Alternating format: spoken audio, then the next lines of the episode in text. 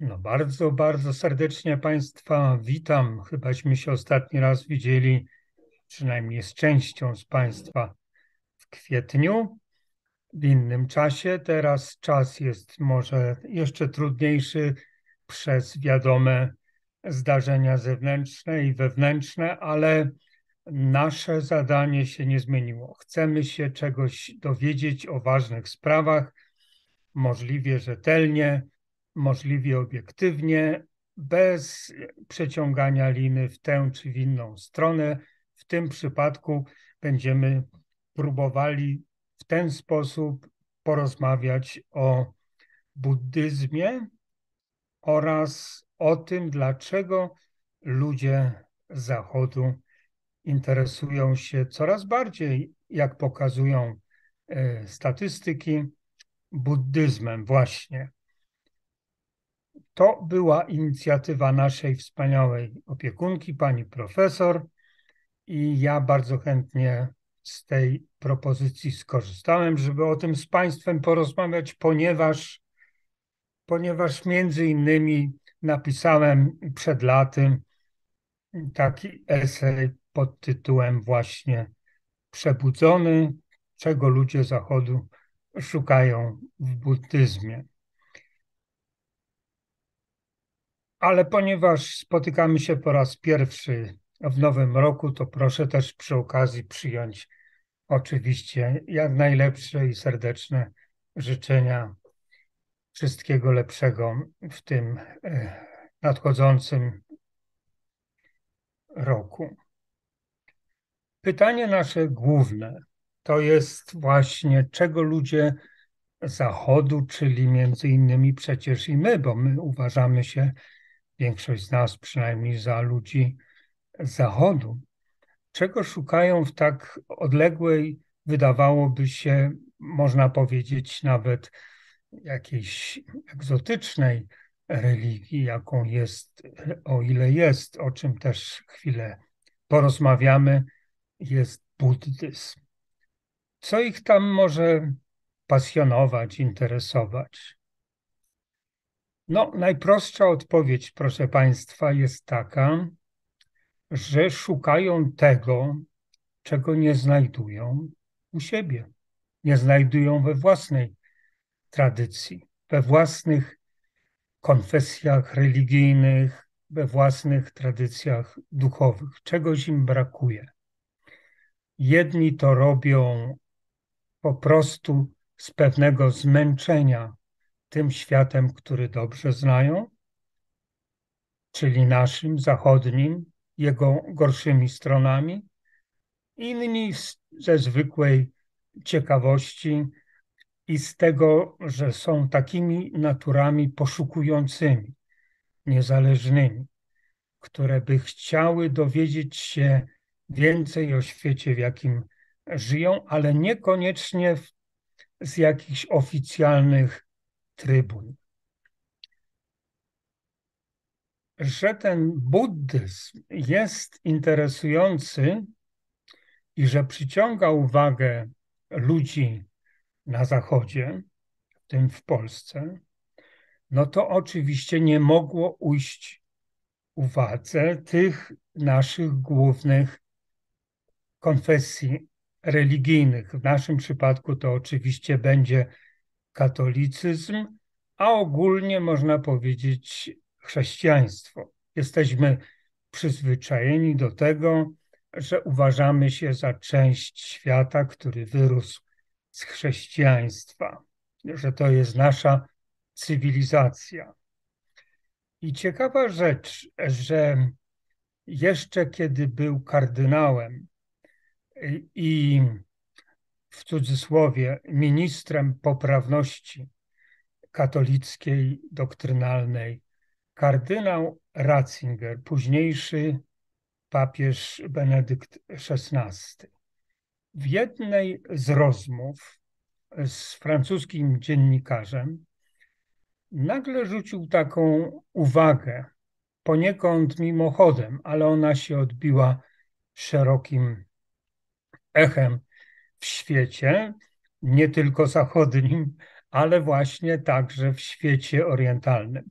Otóż uznał, że buddyzm będzie prawdopodobnie największym wyzwaniem dla Kościoła rzymskokatolickiego w XXI wieku, to znaczy w tym wieku, w którym już żyjemy.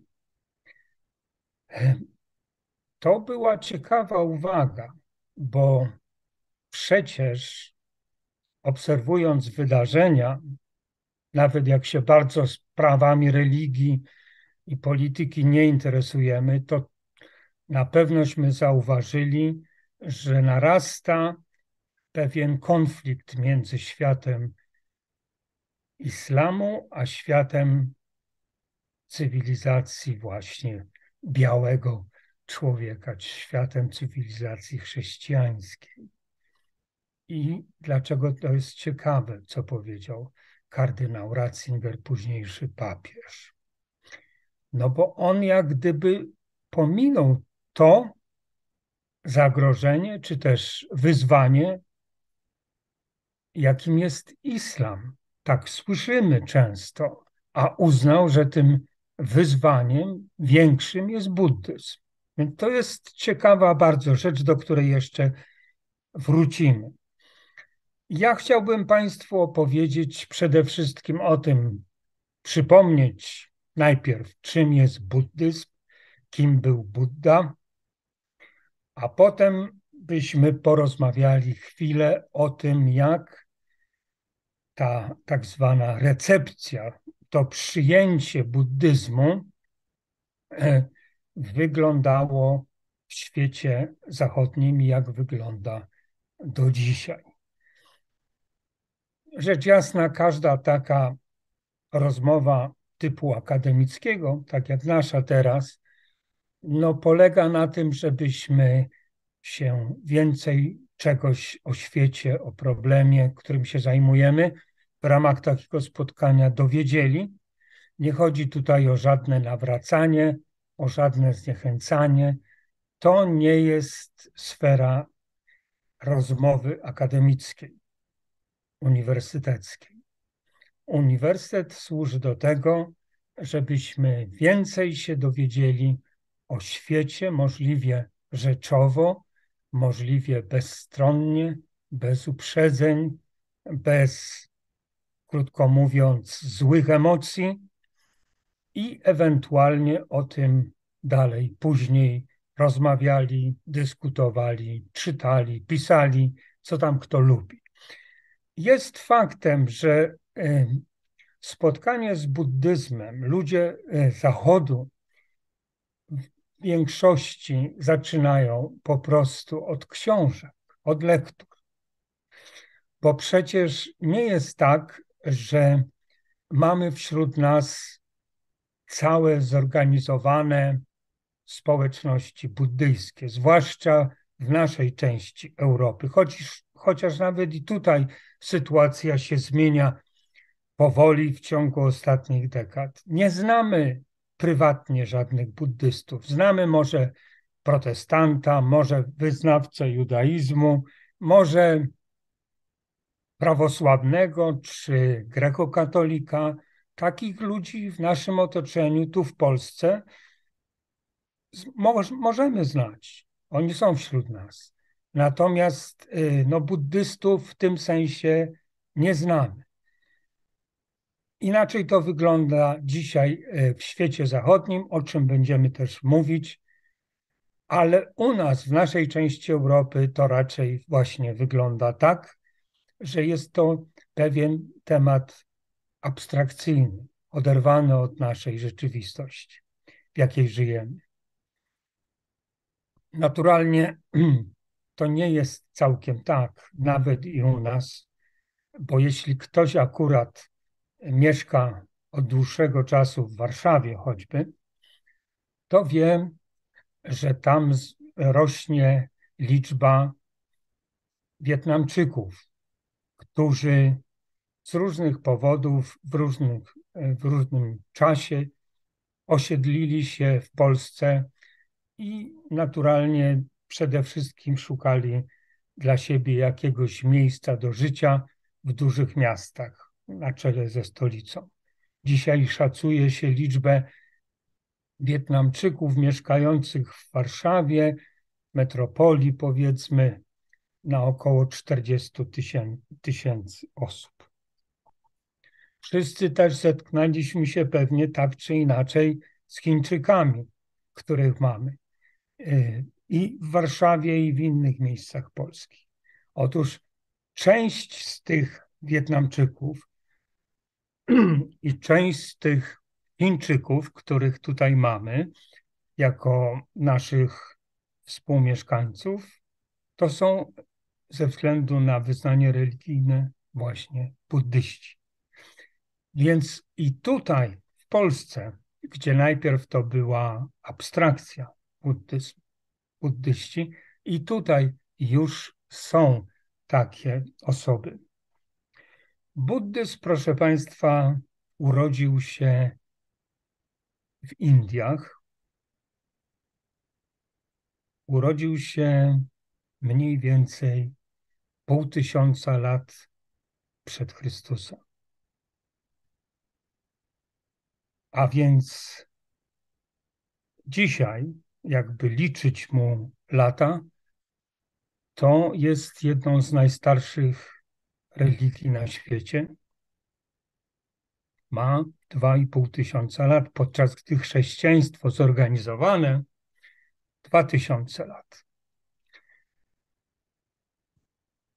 Jest bardzo ciekawa historia powstania tego wyznania, tej doktryny, tej nauki, czy potocznie mówiąc religii. I ona ma pewne zbieżności z historią chrześcijaństwa. O czym też wspomnę, ale trochę później. Jakie są zbieżności, jakie są e, różnice między buddyzmem a chrześcijaństwem. Teraz zajmijmy się samym Buddą. Otóż mniej więcej w VI wieku przed Chrystusem w małym państwie u stóp Himalajów w dzisiejszym Nepalu było sobie takie księstwo, królestwo, mówiąc naszym językiem, niewielkie, którym, w którym um, oczywiście panowała religia, którą nazywamy hinduizmem, czy też po prostu religią wedyjską, starożytna, jeszcze starsza niż buddyzm, religia ludów zamieszkujących Indię, o niezwykle bogatej, długiej historii i tradycji. I to był taki matecznik, takie podglebie, na którym narodzi się buddyzm. Tutaj można pierwszą zbieżność od razu wskazać, że tak jak e, buddyzm narodził się z tego podglebia hinduistycznego, tak chrześcijaństwo ukształtowało się, narodziło się na podglebiu religii żydowskiej, religii judaistycznej, monoteizmu hebrajskiego. I to jest bardzo ważne, dlatego że religioznawcy, badacze religii, niekoniecznie wyznający religię, którą badają, zwracają uwagę na to, że pojawienie się chrześcijaństwa y, w Ziemi Świętej najpierw, a później jego rozprzestrzenienie się po całym świecie, to jest tak, jak stało się z buddyzmem. Pojawił się w konkretnym miejscu i czasie, potem się z tego miejsca rozprzestrzeniał i, i w jednym, i w drugim przypadku był propozycją pewnej radykalnej zmiany w tej religii, na której podłożu się rozwinął. Można powiedzieć zmiany rewolucyjnej, nie w sensie militarnym, nie w sensie nawet politycznym, ale w sensie religijnym, duchowym, etycznym. To była taka od wewnątrz dziejąca się reforma, zmiana nastawienia w reakcji na zmiany, które wtedy przetaczały się przez świat. Z jednej strony właśnie bliskowschodni, w przypadku chrześcijaństwa, i przez świat orientalny w przypadku buddyzmu. Buddha to jest przydomek, to nie jest prawdziwe imię czy nazwisko, tylko przydomek syna władcy owego małego królestwa, księstwa, państwa w pobliżu, w pobliżu dzisiejszego Nepalu. Niewiele wiemy tak naprawdę o, o Buddzie w sensie historycznych danych. Zresztą tak samo jak niewiele mamy danych historycznych na temat Jezusa. Mamy natomiast całe mnóstwo różnego rodzaju legend, opowieści, przypowieści, różnych interpretacji tego wszystkiego, co nazywamy właśnie kanonem tej czy innej religii, niekoniecznie potwierdzonym przez fakty. Na przykład, tak samo jak Jezus, również i Buddha niczego w życiu nie napisał. A zakładamy, że jako syn króla był piśmienny, był wykształcony, tak jak to było wtedy możliwe. Nie zostawił żadnych pism. Spisywano jego kazania, jakbyśmy naszym językiem powiedzieli, później, jego uczniowie. I to jest kolejna zbieżność między em, wspólnotą pierwszych chrześcijan, którzy tak zwani ewangeliści spisywali z pamięci albo z drugiej ręki słowa, które podczas spotkań na żywo z ludźmi wypowiedzieć miał Jezus. I ten chłopiec najpierw, a później młodzieniec, wychowywał się oczywiście w królewskim pałacu, a więc w pewnego rodzaju luksusie, tak jak no tamte czasy. No tamte czasy, nie muszę powiedzieć, nie muszę podkreślać, to były bardzo trudne czasy. To dzisiaj Indie nie są zbyt bogatym społeczeństwem, mają ogromne, ogromne problemy społeczne, mają całe mnóstwo ludzi z różnych powodów wykluczanych, żyjących w nędzy. Tak samo było, albo jeszcze gorzej, 2,5 tysiąca lat temu. Ten sam był też klimat, te same były warunki geograficzne. Z jednej strony oszałamiająca przyroda, a z drugiej strony ciągłe zagrożenia z każdej możliwej strony.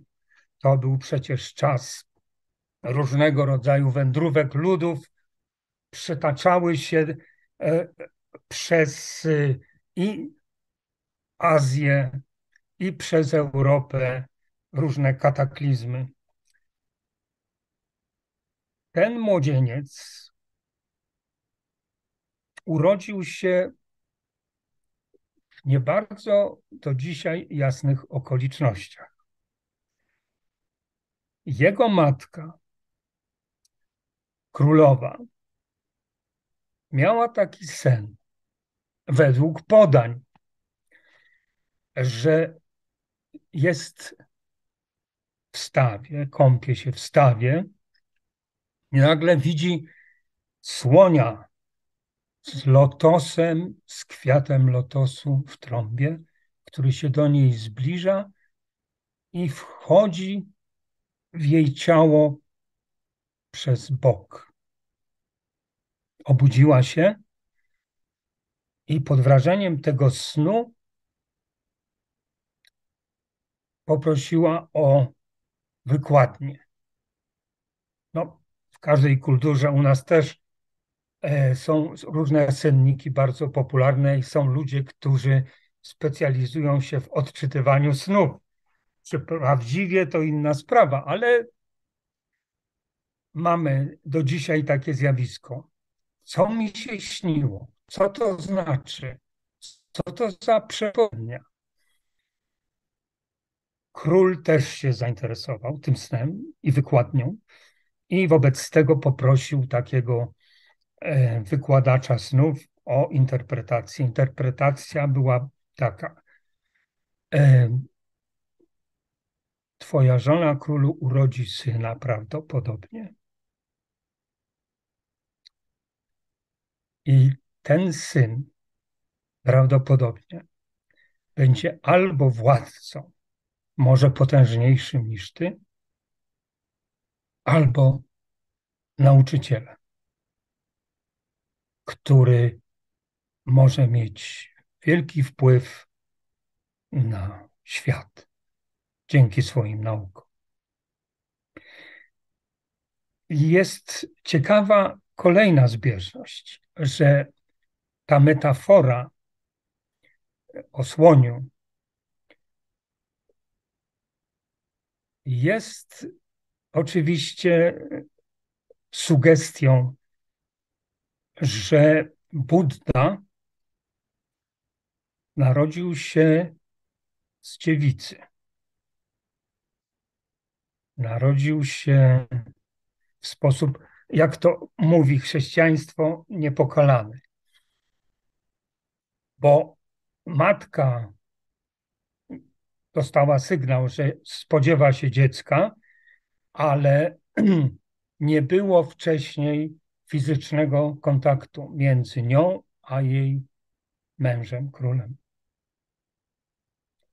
Król się bardzo przejął, oczywiście, tą wykładnią, bo on chciał, żeby jego dziecko, jego syn e, był władcą, a nie nauczycielem. I postanowił tak zorganizować życie e, pałacowe, żeby się syn nie dowiedział niczego takiego o świecie, co by go popchnęło w stronę mm, właśnie szukania prawdy, czyli bycia nauczycielem, zamiast zajęcia się tym, do czego powołany był w rozumieniu ojca jako jego syn, czyli władzą, władaniem, panowaniem.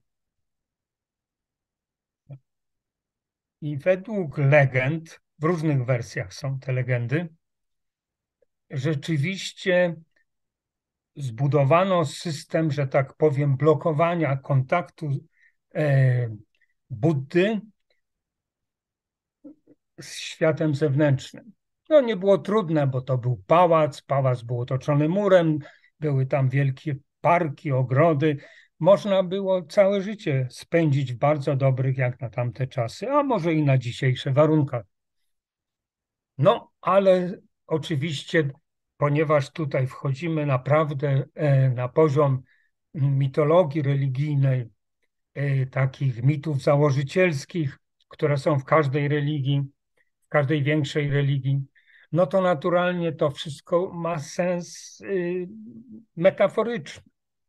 Zamknięcie tego młodzieńca e, w pałacu miało oznaczać mniej więcej tyle, że chodzi o to, żeby jego umysł się nie rozwijał bez kontroli ze strony autorytetu ojca i bez e, kontroli ze strony autorytetu dworu, świata, świata władzy. No i naturalnie plan bogów, powiedzmy, czy plan jakichś innych sił które nazywamy bogami, był inny w odniesieniu do tego młodzieńca.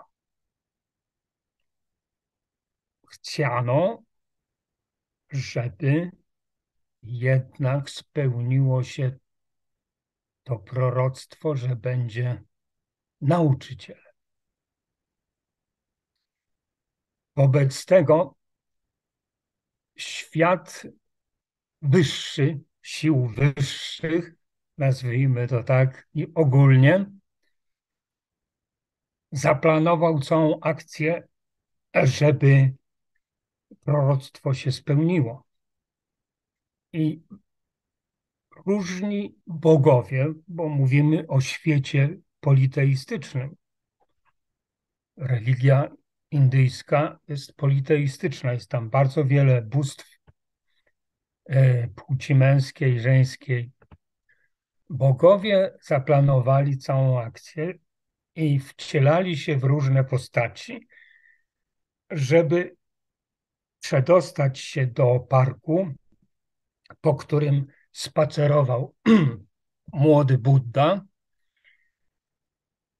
i przekazać mu pewien znak. I dostał takie cztery znaki. Najpierw spotkał na swojej drodze człowieka w sędziwym wieku. Pyta się swojego strażnika, woźnicy, który go obwoził po tych ogrodach, po tych parkach. Co to jest? No a woźnica, czyli prawdopodobnie jeden z bogów, który pełnił tę tajną misję, odpowiada mu, no to jest prawda taka, że, że ludzie, ludzie się starzeją.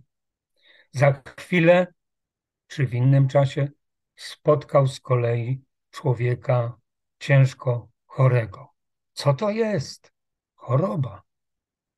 Choroba, proszę księcia. I następnym razem tak się sprawy ułożyły, że spotkał człowieka, którego niesiono na marach, żeby go zgodnie z tradycją, zwyczajem hinduistycznym spalić na stosie po śmierci. Co to jest? To śmierć. Takie jest nasze życie, proszę księcia.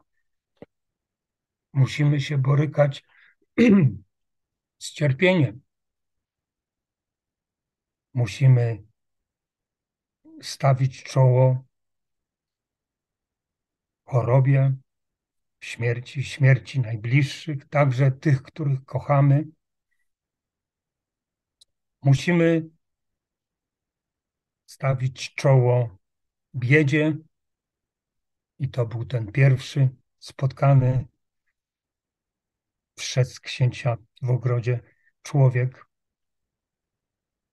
nie tylko sędziwy, ale też po prostu biedny. I ostatnie spotkanie, czwarty znak, polegało na tym, że Buddha, przyszły Buddha, zobaczył człowieka odzianego w żółtą szatę, pogodnego, uśmiechniętego. Co to jest? Kto to jest? To jest mnich, proszę księcia.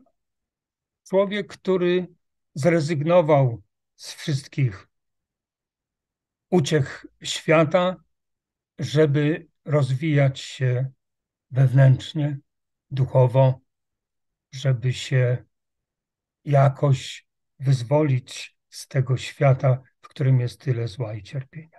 No i oczywiście, według legendy, to niesłychanie poruszyło. Wszystkie te cztery znaki niesłychanie poruszyły przyszłego Buddę i on wbrew temu, czego się spodziewał ojciec i dwór, pewnego e, dnia decyduje się, że dokona wielkiego odejścia, czyli ucieknie z tego pałacu, gdzie czekała na niego wspaniała kariera i wspaniały, wspaniałe życie w luksusie i e, zdejmuje wszystkie swoje klejnoty, ucina mieczem swoje długie włosy i żegna się ze swoim z kolei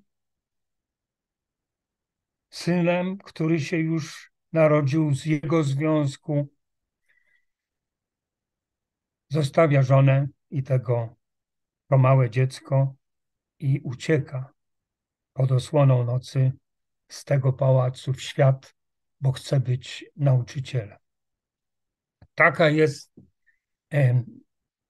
taki jest początek, początek buddyzmu według przekazów, według legend, według tradycji, które nam mówi właściwie o wszystkim, o czym później do końca swoich e, lat będzie opowiadał już Buddha jako nauczyciel.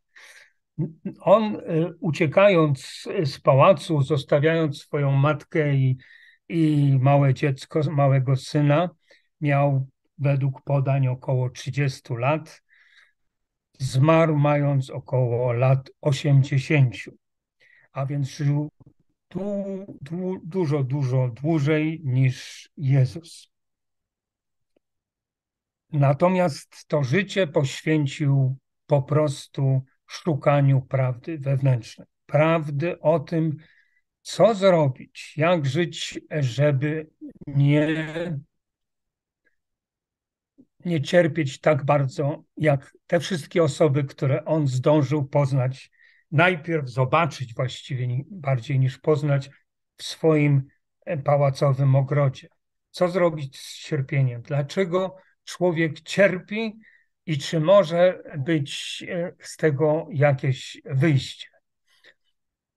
To słowo w sanskrycie dukkha, cierpienie, to jest jedno ze słów kluczy do, do buddyzmu. Buddyzm próbuje odpowiedzieć od, od zarania właśnie na to zasadnicze pytanie. Buddha uważał, że skracam i streszczam oczywiście jego, jego nauki, że źródłem ludzkich cierpień jest przede wszystkim przywiązanie się do rzeczy tego świata. Przede wszystkim do wszelkiego rodzaju przyjemności wynikających z ludzkiej egzystencji. Są rzeczy miłe, nie tylko są rzeczy trudne, kłopotliwe w naszym życiu ale Buddha ostrzegał, że właściwie tylko jeśli się zorientujemy, że jesteśmy de facto zakładnikiem, więźniem tych wszystkich naszych pragnień, pożądań, w tym pożądań zmysłowych, no to, to właściwie pozostaniemy więźniami, pozostaniemy ofiarami cierpienia, które sami sobie w tym sensie zadajemy, że ulegamy tym potrzebom, tym pragnieniom. I ulegając w kręgu pojęć indyjskich, no to skazujemy się na kolejne wcielenie. Jak Państwo pewnie wiedzą, słyszeli,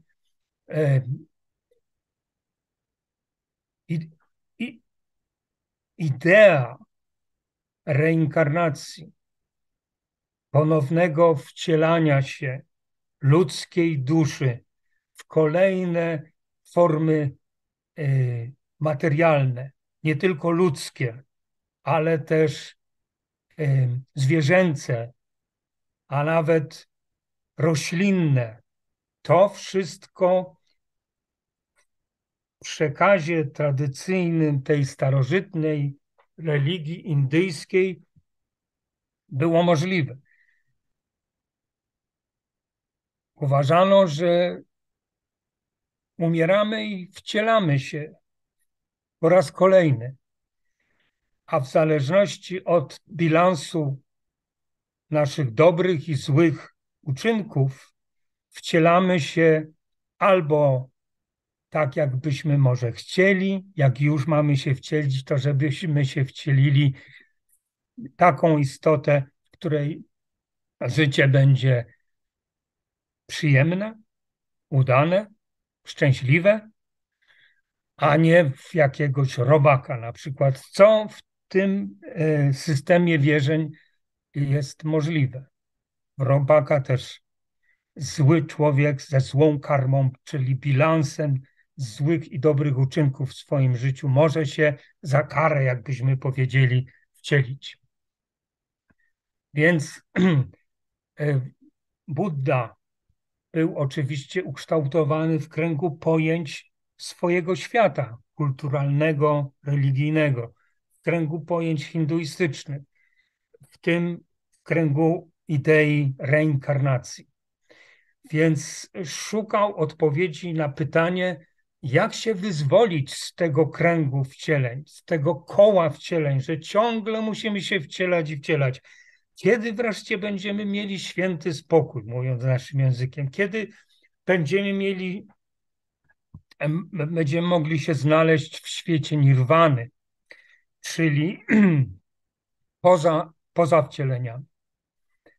No i stąd jego nauka. Po wielu, wielu latach ascezy, praktyk, medytacji, że właśnie jak się oderwiemy od tych naszych mm, skłonności, od tego szukania przyjemności, od tego szukania szczęścia w świecie doczesnym, w świecie materialnym, no to jest szansa, że prędzej czy później, jak będziemy żyli według tych prawd i tych nakazów, mm, które głosił, no to przestaniemy się wcielać i znajdziemy wyzwolenie. Znajdziemy najpierw oświecenie, jaka jest prawda o naszej egzystencji, a potem, jeśli będziemy zgodnie z tym oświeceniem z tą wiedzą zdobytą, wypraktykowaną, wymedytowaną żyli w zgodzie, no to jest szansa, że przestaniemy się wcielać i przestanie nam zagrażać to ryzyko, że się wcielimy w jakieś okropne szkaradziejstwo. Y, to jest właściwie esencja buddyzmu, że trzeba mieć właściwą postawę. Trzeba znać te prawdy o cierpieniu, jego źródle, i sposobie jego przezwyciężenia, czyli podążania drogą buddyjską, żebyśmy, żebyśmy żyli właściwie tak jak ten człowiek w żółtej szacie, którego on jako młody mężczyzna spotkał jeszcze w swoim, w swoim królewskim ogrodzie. W spokoju, pogodzie ducha. To jest właściwie esencja buddyzmu. Buddyzm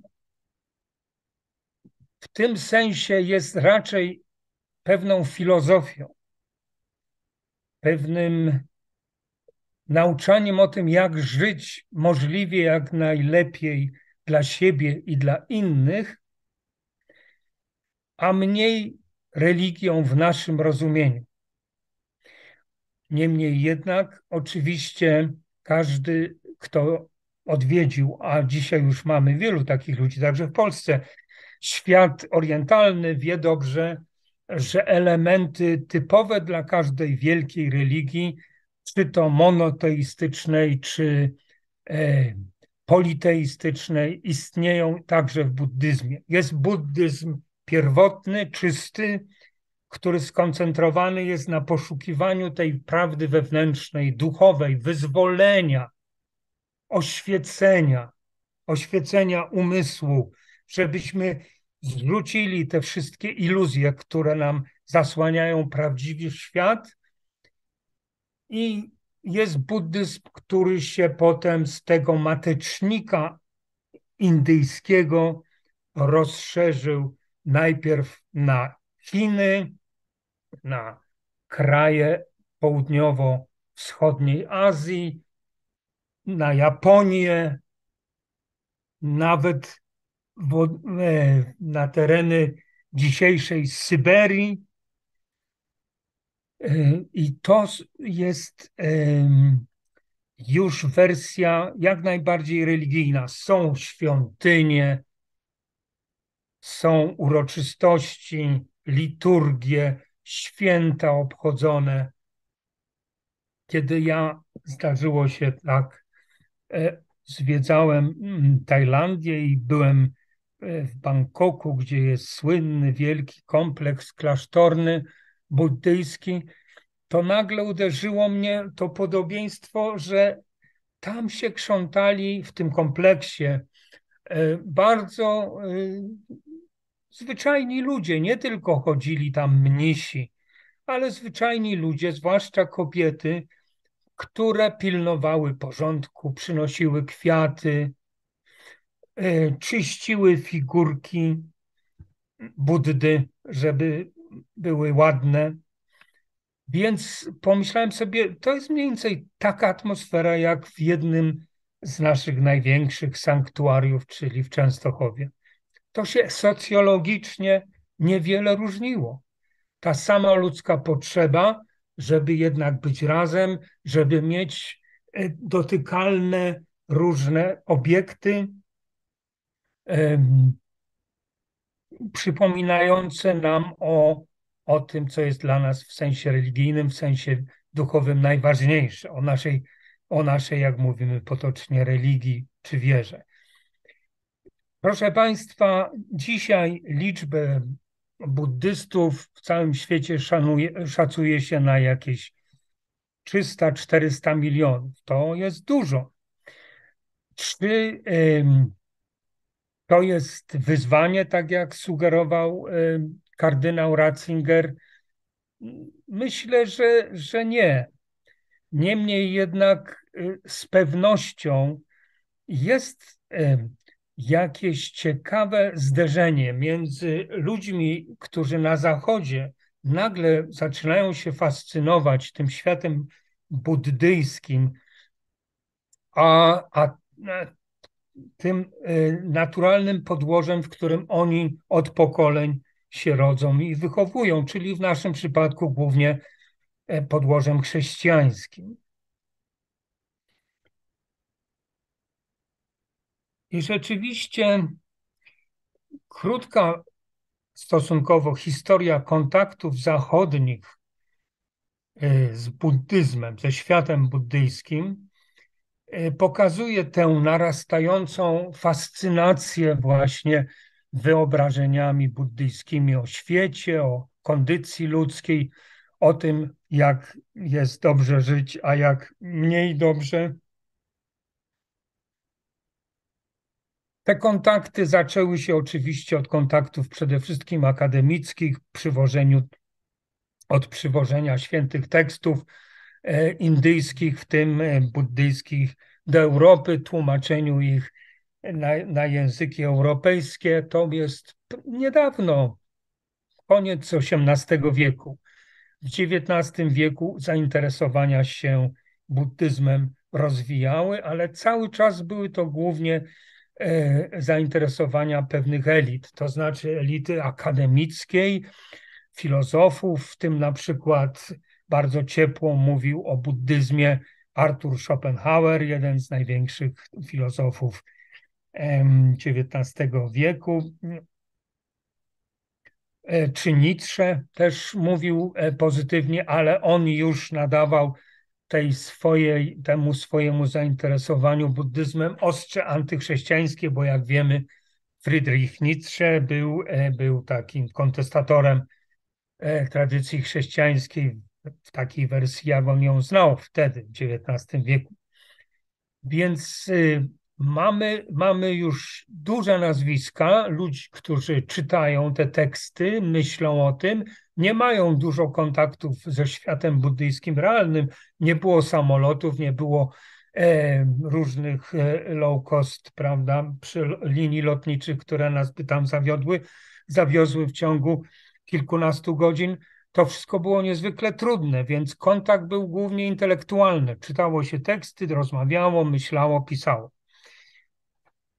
Wa ważnym elementem była też popularność e, tych idei takich buddyjskich e, w kręgach tak zwanych teozofów, a więc takich e, sekt, można powiedzieć, intelektualnych, często środowisk artystycznych, zainteresowanych czymś innym niż to, co na co dzień widzieli przed sobą, czyli tradycją E, chrześcijańską i wydaniu kościelnym, kościelnym protestanckim, kościelnym katolickim. I ja myślę, że, że mm, to jest do dzisiaj tak, że buddyzm, e, jak e, czytamy relacje takie socjologiczno-religioznawcze, kogo interesuje dzisiaj buddyzm na Zachodzie? Interesuje przede wszystkim ludzi no, wykształconych, często należących do elit intelektualnych albo artystycznych czy kulturalnych, albo też ludzi y, różnego pokolenia, ale zainteresowanych pewną niezależnością. No są tacy ludzie, chcą wiedzieć coś więcej niż tylko mają ten oficjalny przekaz z ambony czy z jakiegoś innego, z innej e, trybuny i odczuwają, że te swoje potrzeby duchowe oni ich nie realizują w tej tradycji, jaką mają dostępną, jaką znają z domów rodzinnych. Słusznie czy nie, to jest osobny wielki temat. Natomiast jeśli szukamy pytania, dlaczego oni się właśnie interesują, e, ludzie Zachodu, buddyzmem, to to jest jedna z odpowiedzi.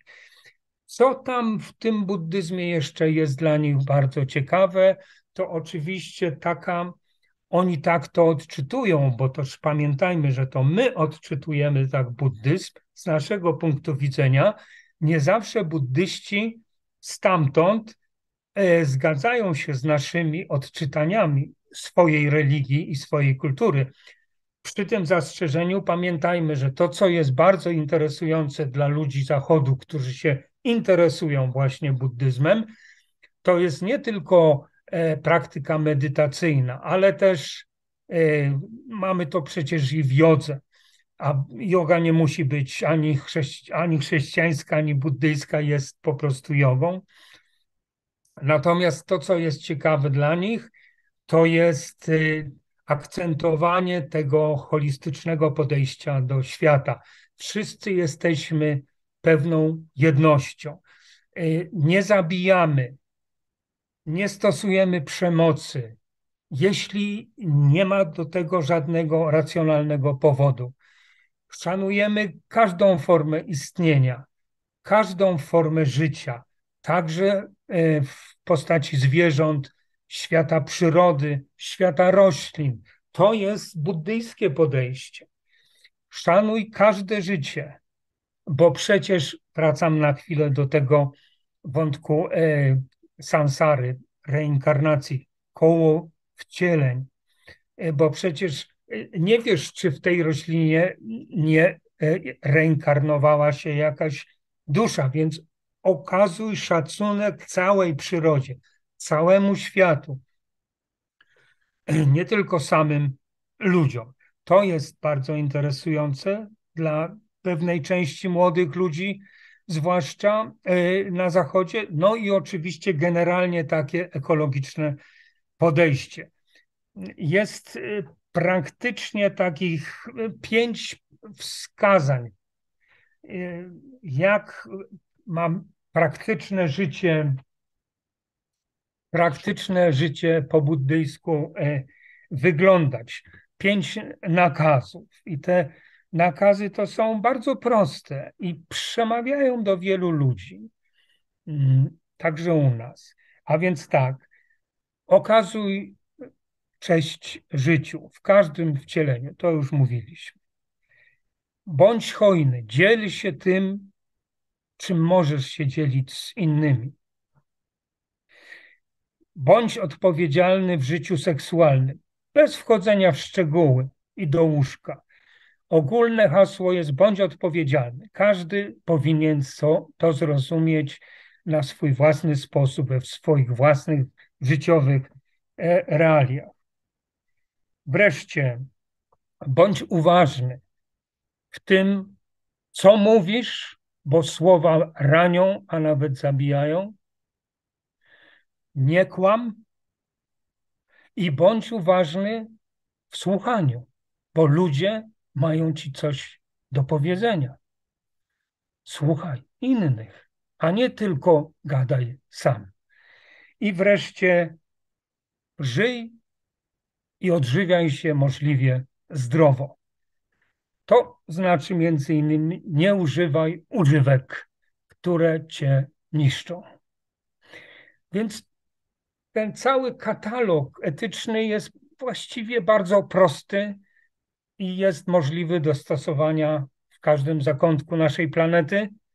I to go łączy naturalnie z, znowu z prostą, zasadniczą etyką chrześcijańską, która właściwie można ją podsumować jednym, jednym znanym e, przykazaniem. Nie rób drugiemu, co tobie niemiło. Obie etyki, i chrześcijańska, i buddyjska, są w tym sensie, mówimy, uniwersalistyczne.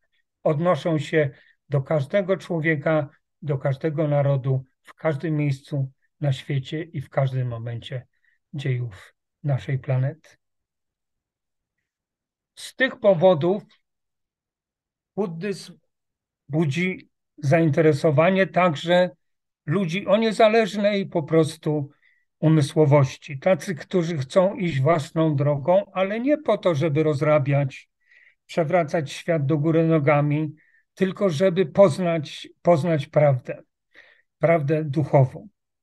I dlatego tak czasem bolą ludzi i w świecie buddyjskim, i w naszym świecie zachodnim, tam gdzie ten buddyzm już ma swoje pierwsze przystanie, niektóre wypowiedzi, na przykład y, przywódców największego chrześcijańskiego wyznania, czyli Kościoła rzymskokatolickiego. Wspomniałem o Ratzingerze, y, który powiedział właśnie, że to jest być może największe wyzwanie dla katolicyzmu, dla chrześcijaństwa, buddyzm. Ale ten sam Ratzinger w innej y, sytuacji, w innej rozmowie powiedział coś, co wywołało wielki ból, wielki, wielki, no nie wiem czy gniew, ale na pewno ból w świecie buddyjskim. Mianowicie mm, porównał e, buddyzm, zainteresowanie, praktykowanie buddyzmu, e, głównie właśnie mając na myśli ludzi na Zachodzie, do masturbacji, masturbacji duchowej czy umysłowej. No, wyobraźmy sobie, że ktoś e, z tamtego świata e, mówi o chrześcijaństwie, że to jest taka manifestacja sadomasochizmu. To mniej więcej było tyle samo warte to stwierdzenie i mm, kardynał, późniejszy papież Benedykt XVI, oczywiście próbował to jakoś tłumaczyć. Inni ludzie Kościoła też próbowali mu pomóc w tych tłumaczeniach. E, sam Dalaj Lama, najbardziej rozpoznawalna e, twarz buddyzmu w dzisiejszym świecie, także w kulturze masowej, dzięki różnym filmom, może niektóre oglądaliśmy, Mały Budda, E, 7 lat w Tybecie, Kundun. E, e, nawet Dalaj Lama był zgodnie z tym, z tym takim buddyjskim podejściem spokojny, nie, nie, nie rozpaczał, nie oburzał się, powiedział, a ja wiem, może, może kardynał Ratzinger miał na myśli, że że, że buddyzm to jest pewna droga umysłowa. No to miał rację, powiedział prawdę. Oczywiście łagodził w ten sposób istotny kryzys między, między religiami, które od Soboru Watykańskiego E, rozmawiają ze sobą i to jest wielka zdobycz. Różne religie ze sobą rozmawiają, w tym buddyzm z chrześcijaństwem. Drugie takie niefortunne sformułowanie znaleźliśmy e, e, w wypowiedzi też nie ex cathedra oczywiście, wypowiedzi Jana Pawła II, który z kolei nazwał buddyzm ateistyczną religią.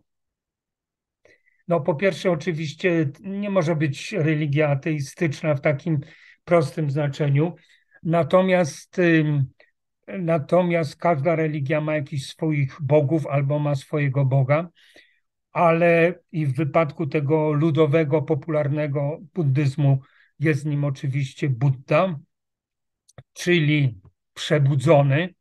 Tutaj na koniec zwrócę uwagę jako filolog z wykształcenia, że tu jest pewna, nawet w tym imieniu, pewna zbieżność i wspólnota między naszym światem a światem, a światem buddyjskim. Bo wyraz przebudzić ma ten sam, ten sam rdzeń jak słowo Buddha.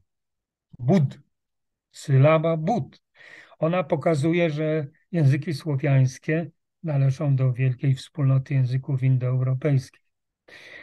No więc ten przebudzony, ten przebudzony nie zasługuje na takie traktowanie. Można dyskutować i religioznawcy, i filozofowie religii, wszyscy badacze dyskutują, w jakim stopniu buddyzm jest religią, w jakim jest pewną doktryną, pewną postawą intelektualną wobec świata, wobec rzeczywistości. Niemniej jednak wszyscy wiemy, że w uszach e, chrześcijanina słowo, że jakaś inna droga umysłowa, myślowa to jest e, ateizm, nie brzmi dobrze, bo mamy z różnych powodów negatywne skojarzenia z wyrazem ateizm czy nihilizm. A taka była sugestia w tej wypowiedzi Jana Pawła II. Otóż na pewno buddyzm nie jest nihilizmem, o tym próbowałem opowiedzieć, pokazując na przykład e, przykazania etyczne, powiedzmy, rządzące buddyzmem. Na pewno, na pewno nie jest ateizmem, chociaż, i to jest ciekawa rzecz na koniec, nie jest też w tej wersji pierwotnej, czystej, teizmem w takim znaczeniu, w jakim teizmem jest islam, judaizm i, i chrześcijaństwo. Jeden, jeden, jedyny Bóg. Buddha przebudzony nigdy nie mówił, że on jest Bogiem. Nie mówił, że jest Mesjaszem. Nie mówił, że przyszedł na świat, żeby zbawić ludzkość. Był nauczycielem i chciał ludzi zachęcić do wysiłku, który miał ich uwolnić od tych wszystkich cierpień życia codziennego, egzystencji ludzkiej, wskazując taką drogę, jaką uważał za najlepszą. Ale y, on sam nie uważał się za Boga, więc można mówić, że zwłaszcza wczesny buddyzm to jest pewna doktryna umysłowa, filozoficzna, pewien światopogląd, y, pewne nauki wypraktykowane w konkretnej rzeczywistości kulturowej, historycznej, ale niekoniecznie religia. Ten moment przekształcenia się tej doktryny w religię przyjdzie później, o czym mówiłem, paręset lat po śmierci samego Buddy, kiedy buddyzm wypączkował dalej w świat i tak jak e, znowu z chrześcijaństwem, w mateczniku swoim dzisiaj jest marginalny. W Indiach buddystów trochę jest, ale nie odgrywają w żaden sposób takiej roli, jak może kiedyś. Podobnie z chrześcijaństwem narodziło się na Bliskim Wschodzie, w Ziemi Świętej, w Palestynie powiemy, e, i stamtąd wyszło w świat i już nie wróciło. Chrześcijaństwa na ziemi e, Jezusa, Chrystusa jest owszem trochę, ale to są głównie albo implanty, że tak powiem, albo powroty niewielkiej garstki, w tym Żydów, którzy, którzy przyjęli, że to właśnie Jezus jest Mesjaszem. Bardzo są skomplikowane i, i, i ciekawe, fascynujące dzieje duchowe e, religii, nie tylko naszej, ale też e, religii na przykład Dalekiego Wschodu. I ja te fascynacje ludzi pewnych, pewnych środowisk na Zachodzie rozumiem, chociaż, chociaż oczywiście e, bądźmy też realistyczni. W każdej masowej religii, w momencie, kiedy ona się staje nie tak, jak było u początków buddyzmu czy u początków e, chrześcijaństwa, rodzajem małej, małej wspólnoty wokół nauczyciela zgromadzonej, to na późniejszym etapie, jak ona się rozwija, jak nabiera znaczenia politycznego, jak ma już świątynię, jak ma kler. I buddyzm i chrześcijaństwo mają kler, także kler żeński. Y, jak y, po prostu staje się potęgą także ziemską, to i w każdej religii pojawiają się rzeczy dużo mniej atrakcyjne. I tak jest też mm, oczywiście z buddyzmem, gdzie w wersji potocznej no czasem znajdziemy rzeczy bardzo przykre, na przykład, na przykład mnichów buddyjskich w Birmie, którzy e, w sposób czynny, aktywny e, włączali się w dzieło czystki etnicznej na mniejszości Rohingya muzułmańskiej. Więc takich rzeczy też znajdziemy w każdej religii, nie tylko w buddyzmie. E, e, niestety trochę również. Nas tutaj interesowała nie historia społeczna ani polityczna, tylko, że tak powiem, ideowa i duchowa. I chcę zakończyć w ten sposób, e, żeby mm, pożegnać się może tak, jak to robią niektórzy mistrzowie medytacji po zakończonej sesji, zwracając się do uczestników takiej sesji medytacyjnej w ten sposób. No, mamy zamkniętą sesję i podziękujmy wobec tego Buddzie, nauczycielowi, no bo jeśli nie osiągnęliśmy dzięki tej sesji, wcześniejszym wysiłkom wielkiego oświecenia, to może osiągnęliśmy małe. Jeśli nie osiągnęliśmy małego, no to przynajmniej nie zachorowaliśmy. A jeśli zachorowaliśmy, no to nie umarliśmy, więc podziękujmy Buddzie. I to jest, proszę Państwa, typowy y, taki buddyjski, buddyjski przekaz, to znaczy łączenie pewnej zasadniczej pokory, skromności z autoironią, ze śmiechem, nawet ze śmiechem z takich rzeczy, które które w, w, naszym e, świecie chrześcijańskim już się nie wydają śmieszne i nawet niektórzy politycy chcą za nie karać. W świecie buddyjskim, który jest o wiele bardziej albo i podobnie zróżnicowany jak świat chrześcijański, e, jest całe mnóstwo różnych nurtów, gałęzi. Nie ma jednego e, oficjalnego buddyzmu z jednym kodeksem i tak dalej. Jest całe mnóstwo różnych nurtów. I e, nie ma centralnej administracji, takiej jak, jak watykańska dla katolików.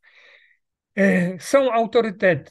No, dzisiaj najbardziej znanym autorytetem jest przedstawiciel jednego tylko z nurtów buddyjskich, czyli buddyzmu tybetańskiego Dalaj Lama.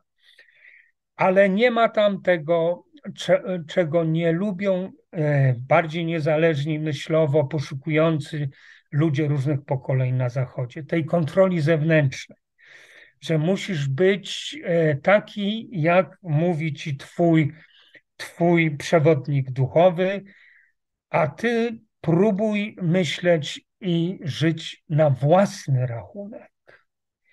My ci w tym pomożemy, ale bez mówią buddyści, mistrzowie buddyjscy, ale bez ingerencji głębokiej w Twoje życie duchowe, ale też w Twoje życie prywatne, osobiste. Taka jest nasza rola i tak y, my patrzymy, jesteśmy równi w tym poszukiwaniu.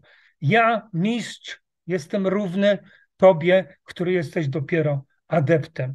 Obaj szukamy tego samego, szukamy tego wyzwolenia umysłowego, intelektualnego, oświecenia i jesteśmy w tym równi. I to podejście też, myślę, jest y, bardzo atrakcyjne dla, dla części ludzi Zachodu, którzy są po prostu zmęczenia albo mają różne rozczarowania, różne bardzo przykre, także osobiste, osobiste powody, żeby, żeby e, się czuć oszukanym, zawiedzionym e, przez e, swoją tradycję religijną. No, na, różny, na różny sposób. Nie muszę tego wątku teraz rozwijać.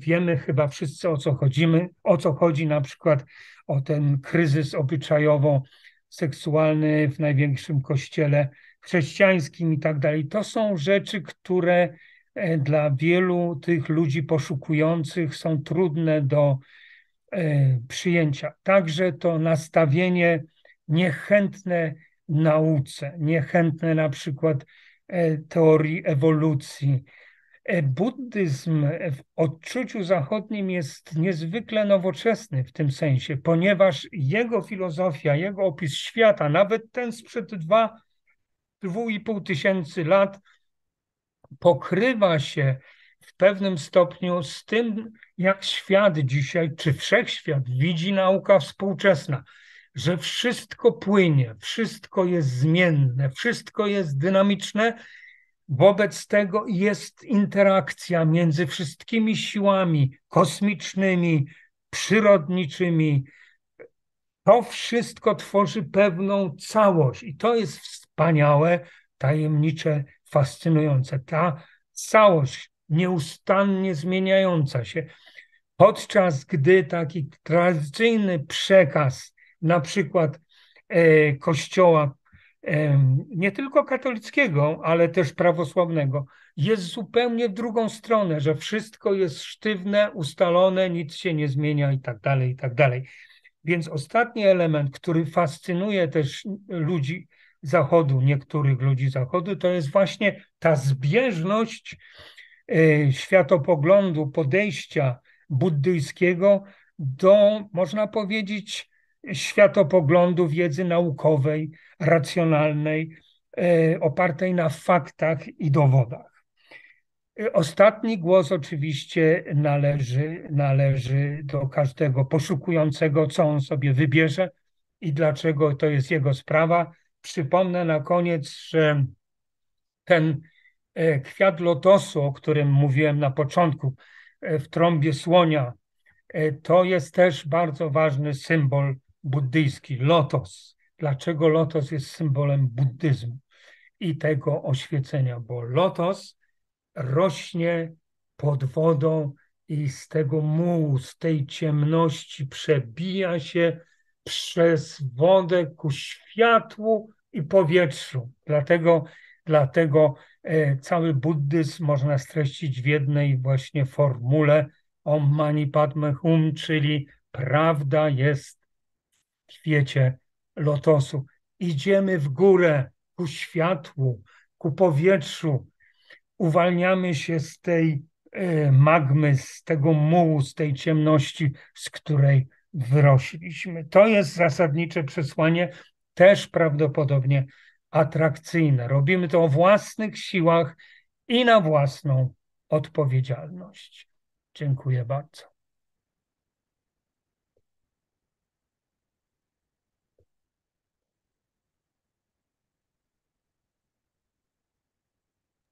Panie redaktorze, bardzo dziękujemy za wykład. E, bardzo ciekawych rzeczy tutaj padło i wyjaśnień, nie ukrywając, że zarówno jak i religia i polityka jest bardzo ciężkim tematem e, w rozmowie. E, I mam pytanko, czy jest jakaś religia, która mogłaby zdominować świat, tak? Czy jakieś przewagi? Tutaj mówiliśmy sporo o buddyzmie. Mm, czy po prostu można określić, co przybierze na sile. O. Nie można. Ja takiej e, mądrości i wiedzy nie mam. Nie mam takiej szklanej e, kuli. Natomiast, natomiast wszystkie znane mi e, badania mm, ludzi, którzy się tym zajmują e, przez długie, długie lata profesjonalnie, e, raczej przekazują taką e, mniej więcej wizję przyszłości świat jest, jeśli w ogóle przetrwa, bo jest mocno zagrożony, o czym wiemy wszyscy, nie tylko politycznie, ale też przede wszystkim ekologicznie, jeśli przetrwa. Nie jest to pewne. tutaj tak powiem w nawiasie, jest taki ciekawy portal internetowy, który mm,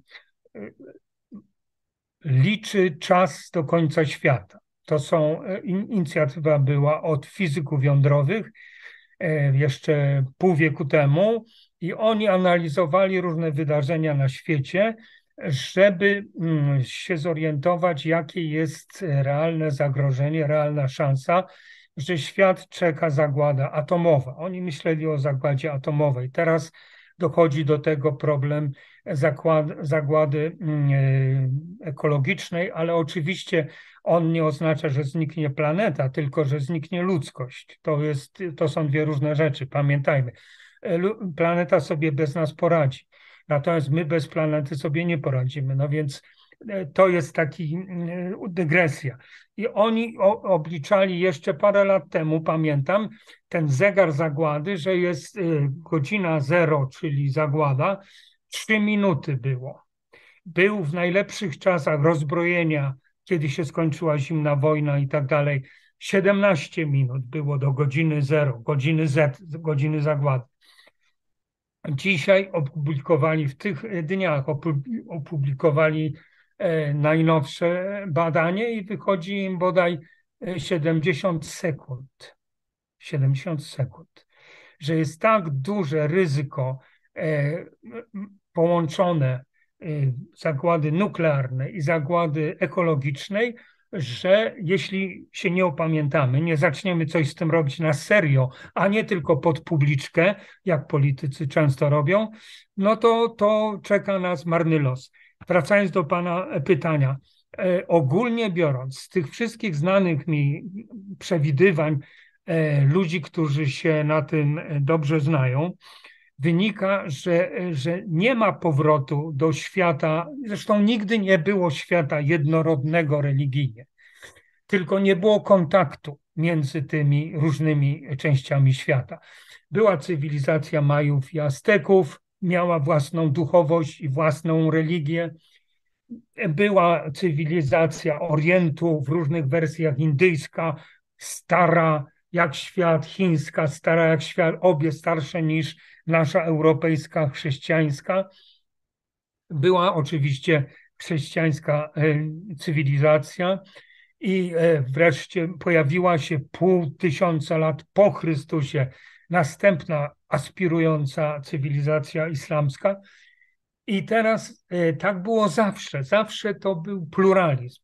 I wszyscy ci, o których myślę, oni e, przewidują, że inaczej nie będzie. Dopóki świat będzie istniał, będą, będzie pluralizm religii, będzie wiele, mówiąc językiem e, publicystycznym, potocznym, wiele dróg do, do, do Boga, do sakrum, do świętości. Ludzie będą szukali po, na różnych ścieżkach e, podobnych celów, to znaczy zaspokojenia swojej potrzeby bezpieczeństwa, swojej potrzeby solidarności, empatii, bo to też zresztą i buddyjska ważna cecha empatii, miłosierdzia dla innych i tak dalej.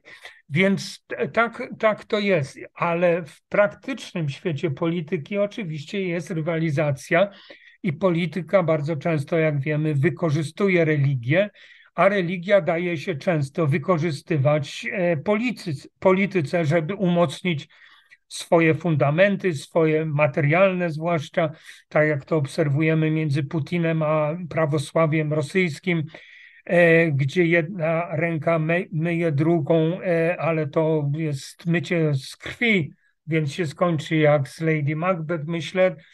W każdym razie chodzi o to, że te nadużycia działają w obie strony. Niestety, religia wykorzystuje politykę, polityka wykorzystuje religię. I y, to oczywiście jest y, samo, samozabójcze, że tak powiem, dla religii w jej pierwotnym znaczeniu. Ona nie ma być wykorzystywana do walki politycznej, ona ma służyć potrzebom duchowym człowieka ponad różnicami politycznych, światopoglądowych, różnych róż, tych po, mm, czynników. Więc więc tak to widzę. Będzie e, w ramach tej rywalizacji oczywista jest rywalizacja islamu politycznego, zorganizowanego islamu, opanowanie oczywiście Af, Af, Afryce Północnej, ale i głębiej świecie bliskowschodnim i dalej, i także z pewnymi, e, że tak powiem, wypadami w stronę, w stronę Europy, w stronę Europy kulturowo-chrześcijańskiej. To też wszyscy wiemy. Więc ta rywalizacja na pewno istnieje i ambicje e, części liderów islamu na pewno są takie, żeby, żeby umocnić tę obecność na przykład w świecie zachodnim, e, Europie głównie, wykorzystując swobody różne i możliwości, jakie daje system demokratyczny. Natomiast y, i zresztą statystycznie muzułmanów w Europie jest bardzo, o wiele, wiele więcej niż, niż buddystów na przykład, prawda? Gdzie my mamy i w Polsce, no to jeśli mamy, to ich mamy setki, no góra tysiące, ale już nie dziesiątki tysięcy. Mówię o Polakach, którzy konwertowali na buddyzm. Natomiast y, w Stanach jest oczywiście więcej, tak samo w Australii, y, w Nowej Zelandii, ale to są, to są procenty niskie, no, góra 2% populacji identyfikuje się dzisiaj z tym takim zachodnim, e, zmodernizowanym, nowoczesnym buddyzmem. Więc buddyzm nie ma takich aspiracji z pewnością e, e, o, o dominację. Mają islam i, i myślę, że tylko islam w dzisiejszym świecie. Natomiast cząstkowo i na mniejszą skalę oczywiście są pewne nurty, na przykład w chrześcijaństwie takie wojownicze, agresywne, które, które przedstawiają sytuację obecną w świecie jako wal, wojnę kulturową, także między, między religiami. I tutaj ten polityczny islam oczywiście im bardzo pasuje i częściowo ja się mogę zgodzić. To jest to jest polityczny islam zideologizowany, e, przepełniony nienawiścią do liberalizmu zachodniego, do świata zachodniego. No, rzeczywiście jest zagrożeniem pewnym, na pewno dużo większym niż, niż buddyzm. Buddyzm w żadnym sensie nie jest zagrożeniem dla chrześcijaństwa. E, natomiast jest wyzwaniem, ale też tylko dla pewnej elity, dla pewnej części, tak jak mówiłem przez godzinę o tym, ludzi, którzy nie odnajdują się w tej swojej własnej tradycji kulturowej, religijnej i szukają czegoś więcej, szukają poza, poza tymi tradycjami. Tak to widzę na dziś. Panie redaktorze, bardzo dziękujemy za ten wykład e, i zwrócenie, myślę, tutaj naświetlenia opcji, że religia była wykorzystywana zresztą to historia pokazuje, do różnych wojen i potyczek. Także daje do myślenia. Miejmy nadzieję, że e, to trochę się zmieni na lepsze. I ja również Panu dziękuję w imieniu e, widzów e, Uniwersytetu Trzeciego Wieku i innych, którzy oglądali to późniejszym czasie. Bardzo dziękujemy za wykład. I ja też bardzo dziękuję widzów i słuchaczy. Bardzo serdecznie pozdrawiam. Szkoda, że nie mieliśmy tego kontaktu tak jak przed laty w sali w Kolegium Civitas, ale za to e, mieliśmy okazję siebie usłyszeć znowu. I dodam jeszcze na koniec w nawiązaniu do tego, o czym Pan łaskawie wspomniał, że to, co będzie dalej, czy ta religia posłuży do takich niecnych, antyreligijnych celów jak nienawiść i wojna, zależy też od nas, od nas wszystkich to my, my jesteśmy bardzo ważnym elementem tej, tej układanki.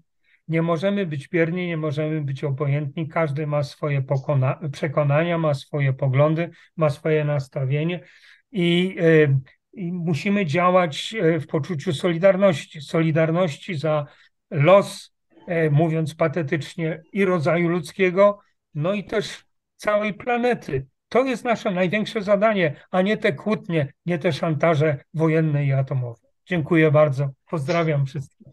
Bardzo dziękujemy i pozdrawiamy. Do widzenia. Do widzenia.